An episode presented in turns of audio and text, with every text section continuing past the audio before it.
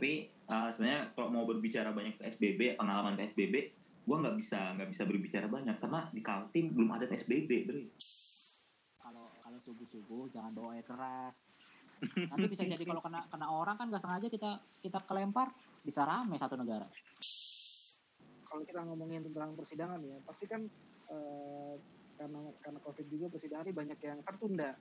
Kalau menurut kalian nih gue mau nanya ini kan kita udah mulai masuk ke new normal, new normal ya. Sebenarnya konsep new normal yang akan terjadi ini bayang-bayang kalian kayak gimana? Nyambung tuh ya senyambung tuh ya. Dipaksa aja terus ya. Bagus banget ini moderator pembicaraan itu bagus banget ini. Kar Ilyas lewat ini.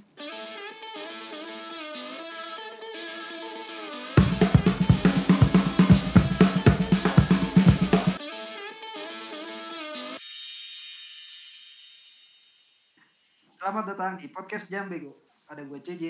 ada gua Hekal Wah, Haidar. gue Herli Kita kan udah masuk eh, PSBB ini udah bulan ketiga ya. Di PSBB ini gue mulai menemukan hobi baru.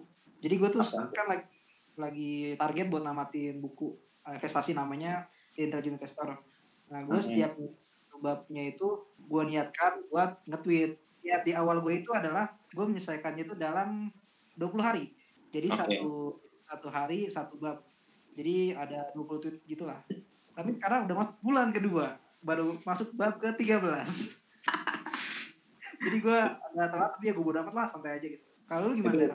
Kalau gua ya selain ngabisin waktu di rumah aja, ya paling jadi sarjana webinar gua udah ikut-ikut pelatihan, gak jelas dah apa, gue ikutin semua. Terakhir sih ikutin pelatihan bahasa Inggris sih, ya gue mengakui kalau misalnya bahasa Inggris gue masih hancur, makanya gue ikut pelatihan itu sama ya menjalankan hobi lama, nonton anime. Gak tahu semua anime gue tontonin sampai gue bingung anjir. Eh gue juga tuh gue uh, udah namat Naruto. dari udah dari kapan kan ngikutin One Piece dari dari nol sampai sekarang belum dari satu bisa Udah dong, gua dong. Lu mau gua, gua kopi ini di laptop Eh. gua. kita nakama sejati ya dari ya Yuk, man.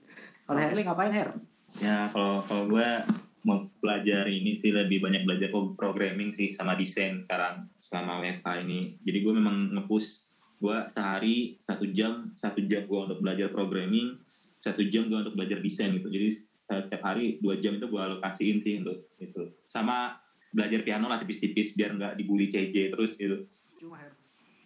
Wah, si jagoan CJ Her. kalau gua ini sih sebenarnya kan magang WFH lah. Mag- masih magang kan di salah satu lembaga riset gitu. Sama sama kayak Siti juga. Sama gua ngikut kuliah online eh, tentang tentang kerjaan gua. Sama ini sih lagi nyoba berkarya lagi nyoba bikin lagu eh, program inilah sama teman gua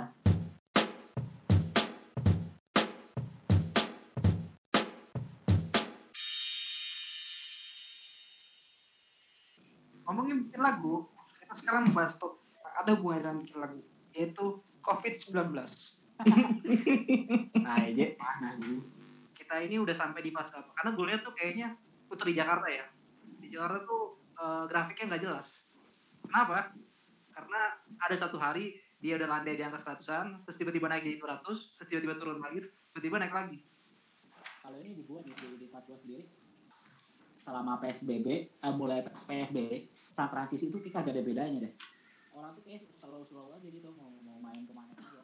Paling bedanya mau ditutup ya. Oke lah mau ditutup. Terus eh, misalnya minimarket ditutupnya jam 6 gitu. Tapi kebanyakan sih orang-orang pasar masih rame jalan masih rame. Gue juga nggak tahu bedanya apa sama sama biasa. Malah malah lucunya nih ya lucunya selama covid ini dulu pertama waktu kasus pertama orang-orang pada parno kan. Orang-orang pada ke supermarket tuh panik buying eh sekarang kasus udah udah puluhan ribu malah orang-orang ngumpul-ngumpul. Gue kagak ngerti lagi sama sama kita kita nih sebenarnya sebenarnya gue juga ini ya eh, kalau di tempat gue sendiri ya kalau di Kaltim ya ya sekarang cukup terkendali ya. Cuman gue masih heran aja orang-orang yang benar-benar mengabaikan protokol protokol kesehatan gitu. Terkadang gue terlalu meremehkan. Memang dia nggak nggak mematikan TBC tapi nggak bisa diremehkan gitu kan. Kalau yang kena keluarga keluarga lu baru nyadar ya Her, kalau di Kalimantan itu perkembangan itu seperti mana? Eh, maksudnya kalau untuk penambahan per hari sih kecil J sekarang mah di bawah 10 sih untuk Kalimantan Timur ya paling 6, 7, 8 gitu. Kalau di Kaltim ya hari ini lajunya eh, lamban nggak terlalu kencang gitu. Entah apa memang kita nggak kebagian eh, tes PCR-nya atau memang nggak kedetek gitu kan ya itu gue nggak tahu atau memang benar-benar eh, di Kaltim ini memang free gitu memang lepas dari zona-zona covid gitu Jadi kan kita udah masuk ini ya apa kalau Jakarta tuh udah PSBB transisi. Minggu lalu tuh pasar temen kamu. Gue kan Oh. dengar eh, katanya kios yang ganjil buka di tanggal ganjil, terus kios kita buka tanggal genap. Hmm. Udah masuk dong pasar tuh. Buset kayak orang tawuran anjing. Aneh banget. Dagang juga nggak pakai masker. Gak ada tuh kios ganjil, ganjil, kena genap gak ada anjing. gue nggak ngerti sih ya sebenarnya apa yang uh, dibicarain di media bentuk publikasi apa yang dibikin rulesnya dibikin regulasinya sama pemerintah sama apa yang terjadi di lapangan tuh kayaknya nggak ada nyambungnya maksud gue kayak uh, di pemerintah kita dapat dapat info tentang penanganan yang bagus misalnya ya atau sudah bekerja keras gitu ya se- secara secara media gitu ya. Tapi kok kalau misalnya kita ngomongin uh, lapangan ya gue bercerminnya di sosmed aja sih orang-orang tuh masih pada protes gitu.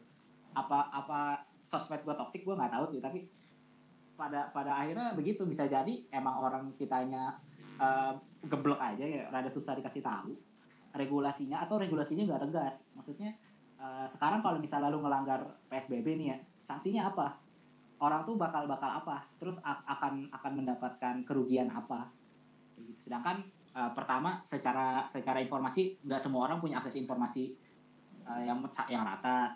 Yang kedua nggak punya pengetahuan yang sama sama dokter-dokter kan seberapa berbahaya dan seberapa cepatnya covid ini. Terus yang ketiga mereka kepepet karena sekarang ekonomi udah mulai ini kan udah mulai kepepet nih kantong-kantong kita nih. Nah itu dia sih sebenarnya yang masih sembraut gitu yang gue lihat tuh sembraut banget. Iya sih. Kalau iya kalau ketika gue pikir juga eh, sebenarnya yang tadi balik lagi kata lu kalau adanya atau tidak adanya PSBB itu kalau menurut gue sama aja. Gue berkaca dari daerah rumah gue aja ya. Saat itu kalau misalkan sore nih ya ramenya parah banget anjir. Itu gue pernah ke ya minimarket lah salah satu minimarket gue pengen beli deodoran lah. Nah gue pengen beli tuh terus gue lihat ini orang-orang daerah rumah gue pada kagak ngerti PSBB kali ya. Tapi ya gue mikir juga eh, daerah rumah gue tuh banyak orang-orang pedagang-pedagang gitu loh pedagang-pedagang sifatnya pendapatan mereka harian. Ya mau gimana? Kalau menurut gue mereka mikir gue melakukan PSBB tapi penghasilan gue nggak ada. Terus gue mau makan buat ke besok keesokan harinya gimana gitu loh. Jadi ya agak bingung juga ketika tadi kita ngomongin Jakarta ya ambil case di daerah rumah gue berarti gue tinggal di Jakarta. Eh, apa ya? Kalau kita tadi kata jijing dan grafik itu kayak gimana sih? Kok kenapa tetap aja nambah tetap aja nambah gitu grafiknya tuh berada di titik konstan tapi mengalami pertambahan gitu. Akhirnya kalau menurut gua sih kayak dulu di awal-awal orang pada panik ya karena ketika udah di angka sepuluh ribu kalau menurut gua ketika di angka sepuluh ribu tuh orang udah nggak peduli lagi sama hal itu gitu. Ketika yang terdampak gitu kena sekitar sepuluh ribu pengumuman kayak ya udah lu berapa lah ujungnya nambah lagi nambah lagi nambah lagi gitu loh. Bahkan ya kalau dari gue ya wacana apa eh, new normal terus eh, ada kemungkinan kalau new normal gagal kita bakal second wave itu tuh sebenarnya nggak second wave bro second wave tuh ketika gelombang pertamanya udah turun kita ini masih naik terus nih Bro, bro, second wave second wave nya bro, ada jadi ada ada meme, meme gini. Bagaimanapun eh, kebijakan Pak Jokowi kan bilang eh, kita eh, jangan sampai terjadi gelombang kedua second wave. Tapi baru barusan setelah Pak Jokowi mengeluarkan pernyataan itu, Pak Budi Karya kan bikin ini larangan 50% penumpang tertentu ya dibatalkan ya. Cuma bisa numpuk. Jadi ada meme-nya bilang gini, ya mungkin tujuannya itu baik. Jadi eh, gelombang pertamanya diperpanjang terus gitu. Jadi nggak bakal ada kedua gitu. itu meme ya. dari yang sebelum PSBB transisi itu Jakarta tuh sebenarnya konstan di angka 100 per hari setelah transisi naik jadi 200 aja terus kalau misalkan dua negeri itu kan biasanya eh, buka gitu kan terus ada lonjakan kasus itu kan langsung ditutup ya Mm. Di Jakarta belum nggak kayak gitu sih gue nggak ngerti sih kenapa ya Tapi eh, sebenarnya kalau mau berbicara banyak PSBB, pengalaman PSBB, gua nggak bisa nggak bisa berbicara banyak karena di Kaltim belum ada PSBB, Bre. oh iya oh iya nggak ada. Jadi ya cuma kebijakan WFH, WFH, WFH gitu. berarti dasarnya apa itu WFH dasarnya WFH, seruan aja ya, edaran aja ya? Iya, terus kemarin ya mall sempat tutup gitu kan itu. Cuma nggak ada, bukan hasil dari PSBB gitu. terus Iya sih. eh, maunya tuh itu dasarnya apa? pengen aja berarti Iya, menjaga. Jadi sebenarnya Kaltim udah ngajuin, sempat ngajuin untuk PSBB, cuman nggak ini, nggak dapat tujuan. orang banyak berarti ya? Memang kita kan dikit ya di Kaltim tuh masih dikit. Tapi di kabupaten gue sendiri lumayan sih. Sekarang udah 62 orang tapi banyak yang sembuh yang dirawat cuma gue lupa yang dirawat berapa orang. Udah banyak sembuh kok alhamdulillah. Belum ada korban yang meninggal juga.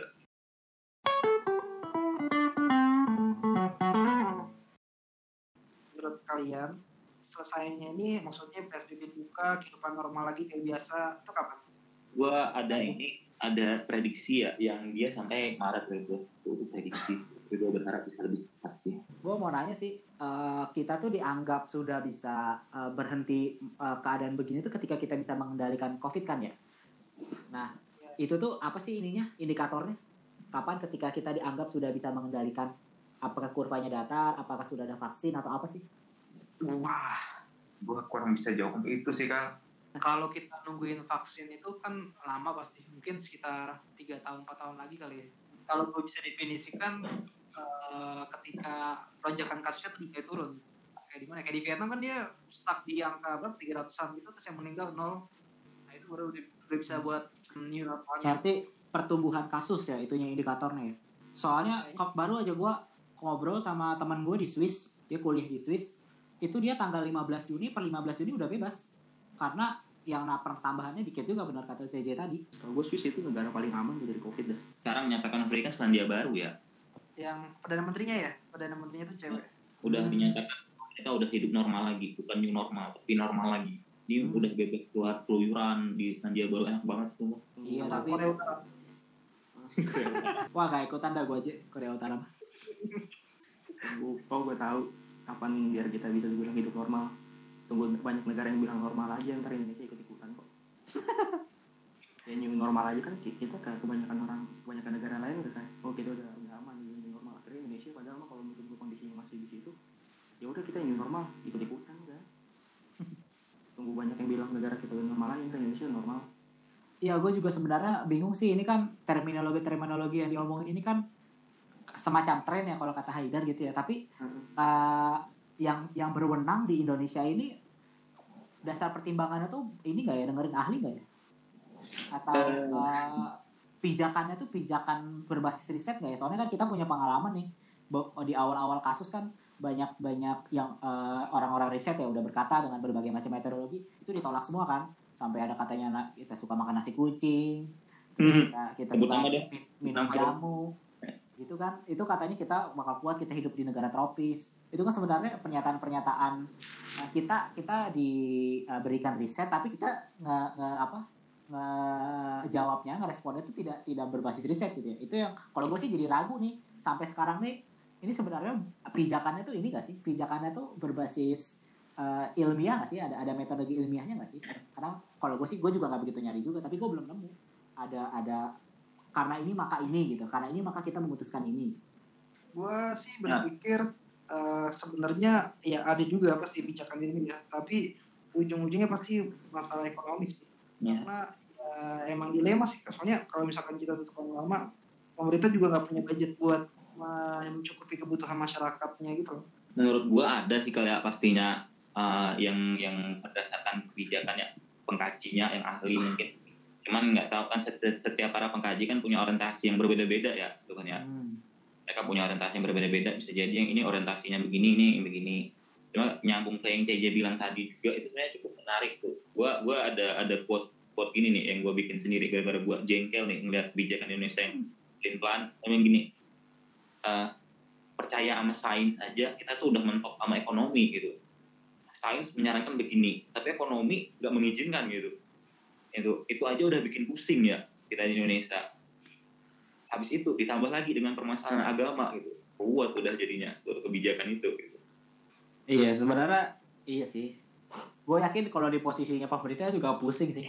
Harus ada titik apa ya? Titik toleransi, harus ada eh, bisa bisa apa? Bisa ngambil keputusan yang berani juga buat buat begini kan karena resikonya juga tinggi gitu nyawa juga kan resikonya terus tapi di sisi lain ya ya gimana gitu pak dia dilematis juga sih terutama kalau misalnya gue ngomongin masalah ini sih ya masalah agama ya tadi disinggung sedikit ya Mm-mm. gue nggak nggak nggak paham-paham banget agama sih ya cuma gue yakin sebenarnya seharusnya peran agama di sini justru untuk uh, memberikan kejelasan sejelas-jelasnya dengan dengan apa deng- dengan kekuatan dia bisa mempengaruhi negara kita yang beragama gini harusnya bisa bisa menjelaskan eh, dengan basis-basis ilmiah yang tepat gitu jangan malah jadi provokator tanpa Hmm, iya, iya. tanpa dasar riset tanpa dasar eh, apa kajian-kajian karena gue yakin agama mana pun pasti eh, mendahulukan a- mendahulukan pikiran sih maksudnya harus ngelihat dulu evaluasi yang ada di eh, dunia nyata gitu nggak semata-mata wahyu turun gitu kan kita kita udah bukan nabi lagi gitu kan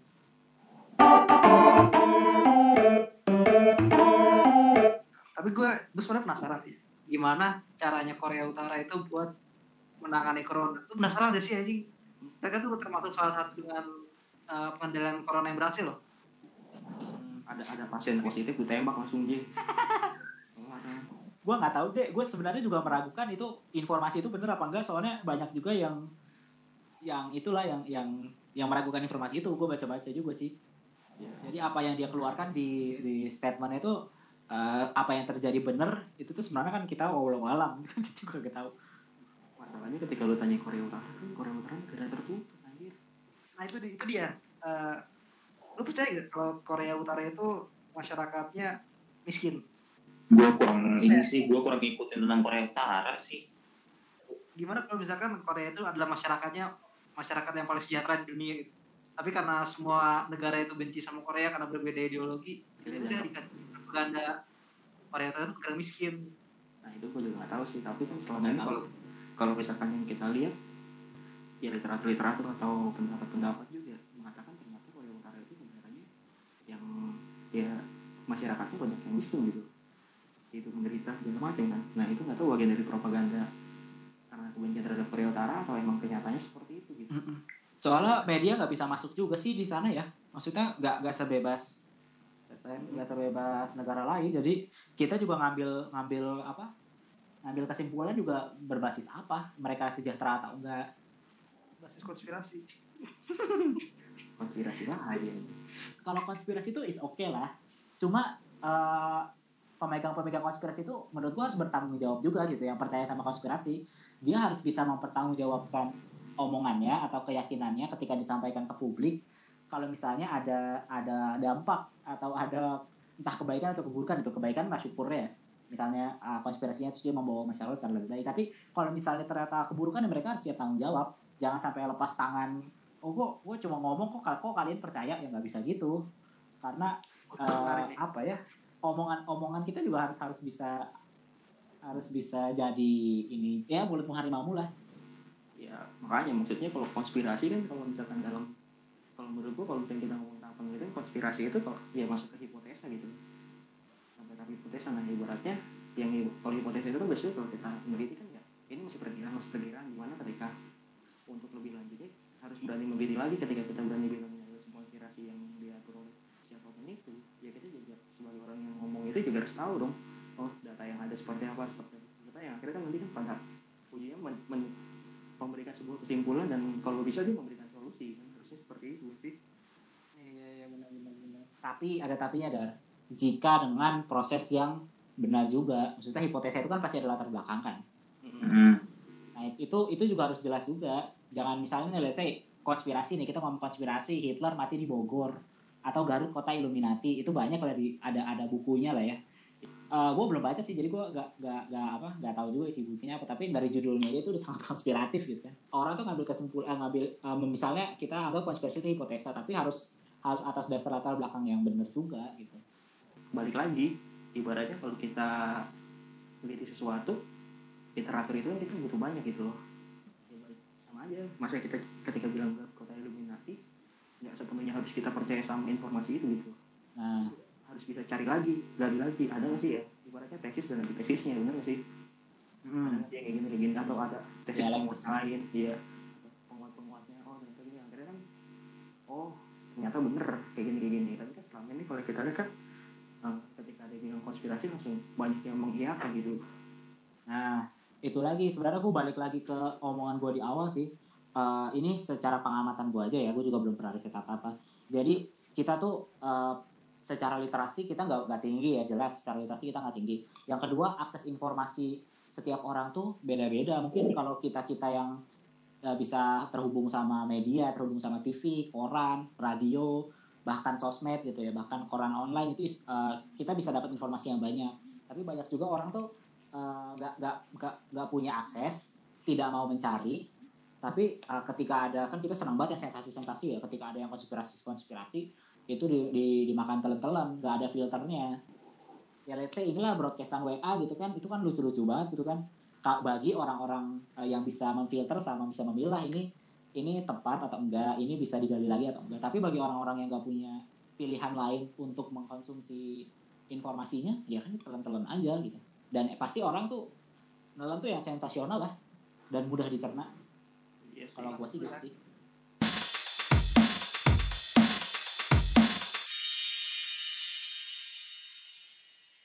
gue yakin eh, banyak orang yang gak takut sama corona itu karena mereka terlalu banyak misinformasi yang dikasih itu. Kayak misalkan ada salah satu grup WA yang isinya orang-orang pinter eh, masih beranggapan kalau misalkan corona itu gak berbahaya. Maksudnya gak berbahaya adalah orang-orang ini meninggal karena ya karena penyakit bawaannya dan bukan karena coronanya padahal kan kalau menurut pribadi ini juga menurut eh, sumber-sumber yang gue baca dan gue dengar yaitu komorbid. Maksudnya dua-duanya bisa menjadi penyebab. Tapi kan itu maksudnya orang-orang yang secara intelektualnya aja tinggi ber- berpendapat eh, berkesimpulan kayak gitu pasti kan karena mereka emang mereka nggak betul karena mereka memilih untuk kayak gitu Kalau gua sih masih percaya gini, J, masih percaya keadaan ini tuh sistemik gitu. Jadi ada ada sebagian orang yang nggak bisa memilih karena dia emang nggak punya apa ya, nggak punya nggak punya privilege untuk memilih.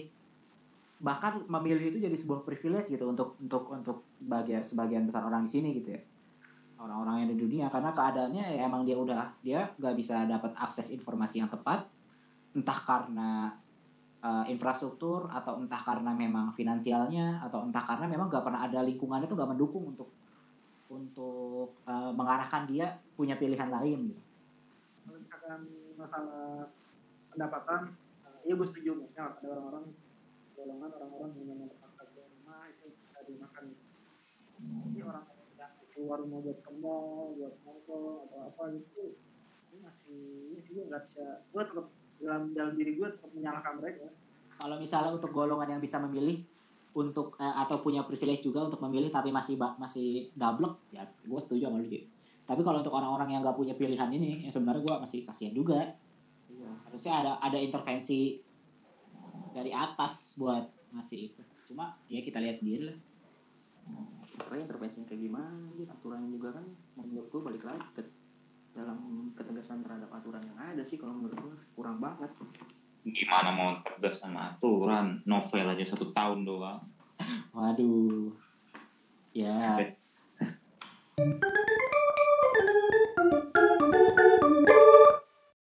sekarang mah kita hati-hati aja kalau kalau subuh-subuh jangan bawa air keras. Nanti bisa jadi kalau kena kena orang kan nggak sengaja kita kita kelempar bisa rame satu negara. Jadi hati-hati aja kalau subuh-subuh jangan bawa air keras. Kan nggak sengaja. eh gue baca beritanya terus gue lihat sebenarnya kan itu baru tuntutan ya maksudnya belum putusan dan yang menariknya adalah yang bilang nggak sengaja itu kan jaksanya ya harusnya tugas jaksa itu kan memberikan tuntutan yang seberapa beratnya dan tugas yang meringankan itu kan pengacara nah, yang menariknya adalah justru jaksa yang memberikan tuntutan yang kecil terus ngasih argumen yang meringankan itu gue lucu banget lihat itu Gue terpancing untuk maki loh ngeliat itu. Serius. Gue sedih aja gitu. Gimana kalau misalnya gue yang jadi Gue berandai-andai aja sih ya. Ini berandai-andai tapi tapi bukan provokasi ya. Ini misal misal eh, gara-gara ini ada orang nyamperin entah jaksa atau entah siapa atau entah pelakunya yang nyiram novel subuh-subuh bawa air keras nyiram juga. Kira-kira itunya sama nggak? Tuntutannya sama nggak? Nanti kita ngomongnya kita eh, pembelaan orang itu gini aja. Saya nggak suka sama dia. Eh, dia harus diberi pelajaran. Kira-kira bakal sama nggak hukumannya? nggak masuk, nggak masuk. ntar kalau gampangnya kalau gue sih kalau kita ngelakuin apa-apa ntar bilang aja nggak sengaja anjir ininya omongannya gini gak sih dia pengen ngelempar badan tapi kenanya kepala ya iya Iya. Yang keluar badan kena kepala. Ya itu. Berarti dia ngelemparnya dari bawah ke atas tuh. Set. Berarti kan itu tidak ada unsur kesengajaan dong. Eh enggak. Ketidaksengajaan dong. Berarti itu unsur sengaja emang dia mau menyakiti anjir Iya. aduh aduh. Cuma sebenarnya ya yang harus dikejar dari kasus ini tuh aktor intelektualnya, Iya, jangan aktor. pelakunya. aktor intelektual. Ah. itu gue itu gue ah gue sebenarnya pas gue lihat namanya oh yang ditangkap ini toh gue nggak terlalu tertarik gitu awalnya ketika yang dibilang ditangkap ini gue nggak terlalu tertarik tapi pas dibilang hukumannya cuma satu tahun gue langsung tertarik gue tertariknya untuk mengeluarkan umpatan-umpatan ini bisa tiga tahun cuma segini ya terus aktor intelektualnya juga nggak Iya. Maksudnya kalau misalnya kita runut kan udah banyak banget tuh yang ngerunut eh, alasan-alasan yang memungkinkan Novel Baswedan ini diserang gitu ya. Ya Iya. salah satunya karena dia lagi nanganin kasus besar banget kan. Di Iya. salah satu salah satu institusi yang yang sangat sangat mengerikan juga dan punya rekam jejak yang lumayan sama KPK gitu. Ya tapi ternyata kalau misalnya terbukti eh, eh, persidangannya atas dasar pribadi aja kayak hmm. Sebenarnya si pelakunya ini tahu Pak Novel itu belum mandi. Jadi dia pengen mandi sebenarnya. cuma ya yang ke bawah air keras ya kan? Situ ada dua dua em- eh, dua apa ember. Yang satu air keras itu tuh kayaknya buat dia ini dia ngapus makeup gitu. Anjing, isi ulang kaki kayaknya deh buat ngisi. Bener. mobilnya rusak kakinya habis lagi pensi terus ketuker orang ngisi ulang aki ada ngisi ulang sendiri ya? Sangat ngisi, ngisi ulang galon. Ini kalau gol sih makin membuat ketidakpercayaan terhadap instansi eh, ya secara umum negara ya secara khusus mungkin eh, penegak hukum makin berkurang sih kalau kayak gini jadinya. Orang kan pasti ber- bertanya-tanya lah ya apalagi yang emang yang mendalami kasusnya gitu ya. Ya benar sih benar benar banget benar banget. Jadi ya, gua aja udah wah kok gini ya? Cedera banget udah kita. Udah udah nggak ada harga dirinya kalau gua ngeliat ya. Ada dirinya ada. Cuman tipis aja tipis oh tipi ini ini sih eh, bacaan ngasal gue ya. Jadi kalau misalnya emang bener dugaan-dugaan eh, yang didugakan oleh eh, apa kuasa hukumnya Pak Novel ya kan ada ada ada aktor intelektual yang bermainnya dan itu kemungkinan besar tuh kasus yang sedang ditangani ya sama Pak Novel Iya. ini. Nah kemungkinan sebenarnya ini pengen pengen ngasih apa ya? Pengen ngasih gimmick bahwasanya jangan main-main gitu, jangan main-main sama kami gitu. Makanya eh, diserang, diserang gak mempan karena Pak Novel maju terus. Akhirnya eh, yang terbukti terbukti bersalahnya itu nggak nggak nggak dihukum berat-berat banget. Ini kayak gimmick gimmick dalam tanda kutip, lu jangan main-main sama gua gitu. Oh iya gua Nah di di sisi lain buat orang-orang yang masih mau berjuang itu jangan sampai kemakan gimmick itu gitu ya. Iya. Itu lanjut aja jangan tak jangan jangan takut karena karena ya orang-orang yang di jalan yang benar kan entah di jalan benar siapa kan dibersamai sama Tuhan kan. iya iya Pegangan kita itu lagi akhirnya kalau misalnya udah nggak bisa ada pegangan lain. benar-benar banget ya gua gua juga sepemikiran sama lu kal kayaknya jadi ini memang kayaknya nih memang dikasih gimmick gitu untuk lu jangan macam-macam gitu sama kita ya. Ya lu tahu lah kalau ya seuzon gua ya itu ya pemimpinnya sekarang lu tahu kan di mana pemimpin sekarang KPK juga orang-orang mereka gitu. Jadi ini tambah gila-gilaan sih gue pikir. Ini mereka ng- ngasih ancamannya nggak main-main gitu.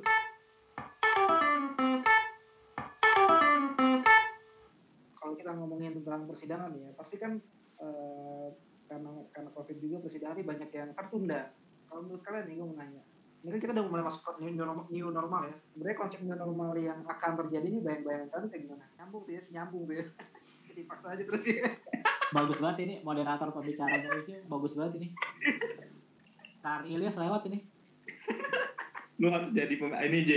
Apa ya? ILC ILC J. Lu harus jadi ini ya ILC itu iya percaya gue tuh J gue percaya dengan kemampuan lu J balik lagi jangan ke mana-mana Wah anjir.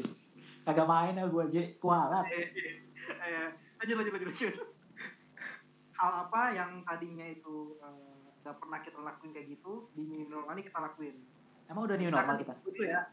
Akan kalau akan akan nanti ya. Oh, iya, iya. misalkan gue deh ya misalkan gue Uh, gue mau deketin cewek. Biasa kan kalau zaman dulu lihat cewek nih dari belakang wah rambutnya bagus kakinya panjang putih cakep nih dari depan jelek nah kalau menurut gue nih zaman zaman new normal nih gue ngeliat dari cewek nih dari depan cakep pakai masker pas dibuka maskernya jelek kalau menurut gue kalau menurut gue kayak gimana Wah anjir. Lu makanya kalau nyari cewek tuh lihat hatinya J. gimana tuh Gimana cara? gimana gimana caranya ya Dibedah sama dokter, dibedah. kasih tips dong cara ngeliat hatinya ah. apa ya? Menurut gua kayak ini ini ya misalnya eh, transaksi-transaksi deh transaksi-transaksi mulai cashless. Karena mengurangi mengurangi perpindahan barang ya secara sentuhan ya. iya ya benar benar. Misalnya kita belanja di minimarket gitu, scan QR code itu mulai mulai eh, lebih banyak di- dilakukan. dan gue juga memang lagi lagi kalau gue sendiri memang lagi senang yang cashless sih. Gua cukup bawa HP gitu kan ya. Ternyata revolusi industri 4.0 terjadi lebih cepat dari dugaan untuk Indonesia. Iya, diakselerasi. ya jadi kita harus berterima kasih juga sebenarnya pada covid ini. Cukup banyak mengakselerasi kita. Awalnya kita ketinggalan 30 tahun ya teknologi kan ya. Ini. Gara-gara ini jadi ketinggalan. 15 tahun nggak beda jauh gak apa-apa ber- berkurang setengah. orang masih ya sebenarnya udah senang nih ya dari covid ini. Akhirnya menstimulus untuk terjadi perubahan mendukung uh, 4.0 yang lebih lebih lebih cepat lah kalau menurut lu gimana Her? Eh, hal baru yang eh, setelah sebelum covid ini nggak ada terus dilakuin di new, new normal? Apa ya? Jaga jarak sih J menurut gua itu. Jaga jarak itu gitu. Lucu gitu ya kalau pas lu nongkrong gitu kan ya. Jadi banyak nih 10 orang ke rumah terus jauh-jauhan gitu kan duduknya gitu. Itu menurut gua lucu sih. Menurut gua ya.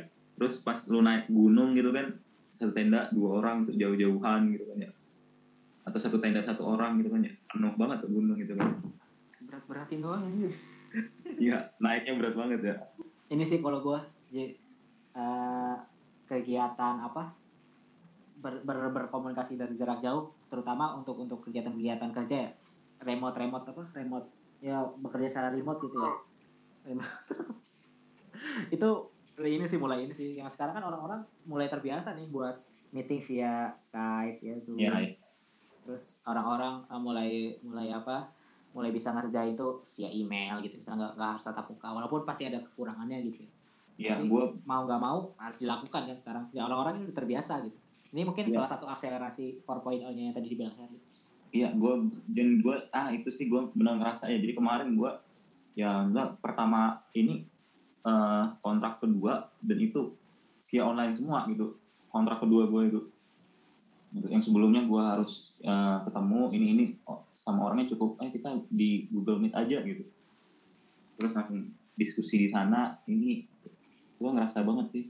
Dan gue malah merasa terbantu gitu, lebih efisien gitu. Jadi gue nggak kehabisan waktu untuk menuju ke sini, menuju ke sana gitu. hmm, Gua cukup rumah. Terus juga gue kan meeting gue sambil bisa garap-garap ngerjain gitu kan ya dikit ya mulai nyicil gitu. Jadi menurut gue udah udah ini gue senang sih sebenarnya. Mm-mm. Yang gue senang adalah gak bisa ngumpul sama teman-teman itu doang gitu. gua reuni aja nih ya reuni SMA baru tadi reuni SMA itu satu di Swiss satu di Korea satu di Bogor satu di Bandung satu di mana gitu ya terpisah-pisah lagi satu di Sulawesi bisa gitu nggak usah nggak usah nunggu halal bihalal atau bukber lagi kan Tapi tetap ada hal yang kurang-kurang asik sih ya. Kalau nongkrong tuh menurut gue tetap fisik itu utama sih kalau menurut gue. Bercanda, ketemu langsung gitu kan ya. Itu tuh asik banget kayaknya. ya sih pasti ada kekurangannya sih cuma di sisi lain ada ada manfaatnya juga Iya. akselerasi itu sih sepakat kata akselerasi gue ada lagi gue ada lagi Eh, Ini lu mau ngarahin pembicaraan ke mana lagi nih? Mau Enggak, mau enggak. Ini, lanjutan deh, lanjut. Menurut gua, nanti orang yang batuk itu setara dengan maling. Jadi misalkan nih, ada orang lagi di kereta, keadaan lagi penuh, terus dia batuk. Oh, oh. Wah digebukin dia langsung. Wah corona lah ya, corona. malah kabur lah J digebukin makanan semua Ya nggak ngaruh. Dia, kan kalau misalkan rame gitu mau kabur juga susah. Ya pukulin aja kalau gitu. Gue lagi tendang lo kereta. bukan ini sih Jay, itu memang lu lu lagi pengen mukulin orang doang kayaknya. nyari alasan doang lu Ada alasan doang. Alasan pakai pakai pakai corona. Padahal lu memang pengen mukulin orang doang gitu. Kalau lu gimana Dar? Kalau menurut gue sih ini normal ya yang paling gampang ya orang Indonesia bakal atau ya secara pribadi bakal hidup lebih bersih sih kayaknya kita. Benar-benar gue setuju sih itu. lebih bersih dan lebih memperhatikan yang namanya kesehatan anjir. Lu jadi bersih dar? Lu jadi bersih gak dar? Gue bersih banget anjir. Gue setiap habis keluar dikit baju langsung cuci anjir. Dulu mah ya biarin aja.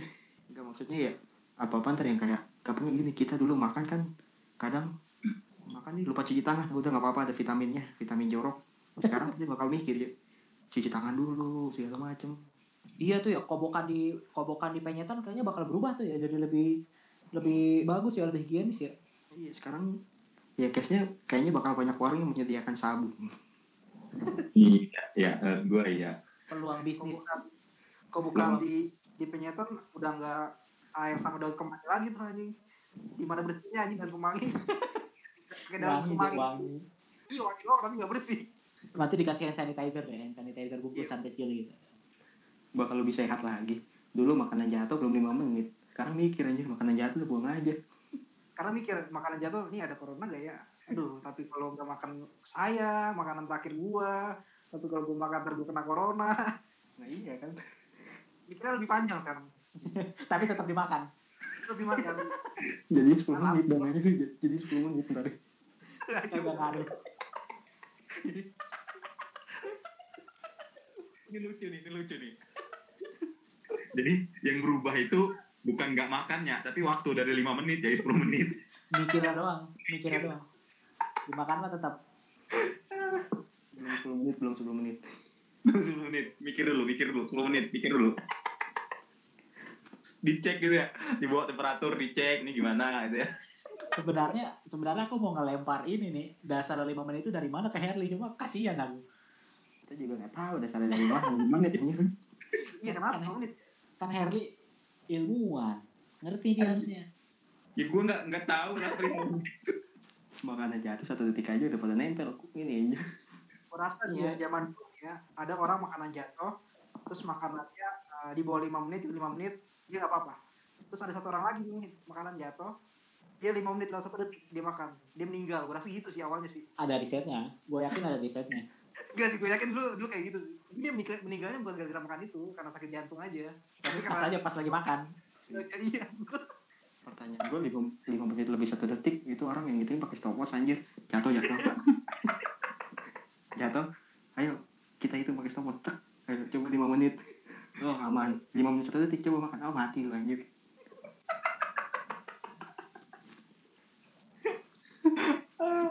Ini lucu nih, ini lucu nih. Ini bagus nih jadi konten nih anjing. Astaga. Aja kali ya Ya ya, boleh lah, boleh. Asik. kita nih ngetek jam 2 sekarang ini udah jam 3.12 Eh, oh ya kita belum ceritain nih kenapa nama podcast kita podcast jam bego Ini ceritain sekarang apa episode selanjutnya nih? ceritain aja udah ya Ya karena kita ngeteknya di jam bego. maaf ya kalau kalau misalkan kita banyak ngobrol kalau tidur karena emang udah jam bego. Jadi gitu aja ya. Sampai jumpa di podcast selanjutnya. Bye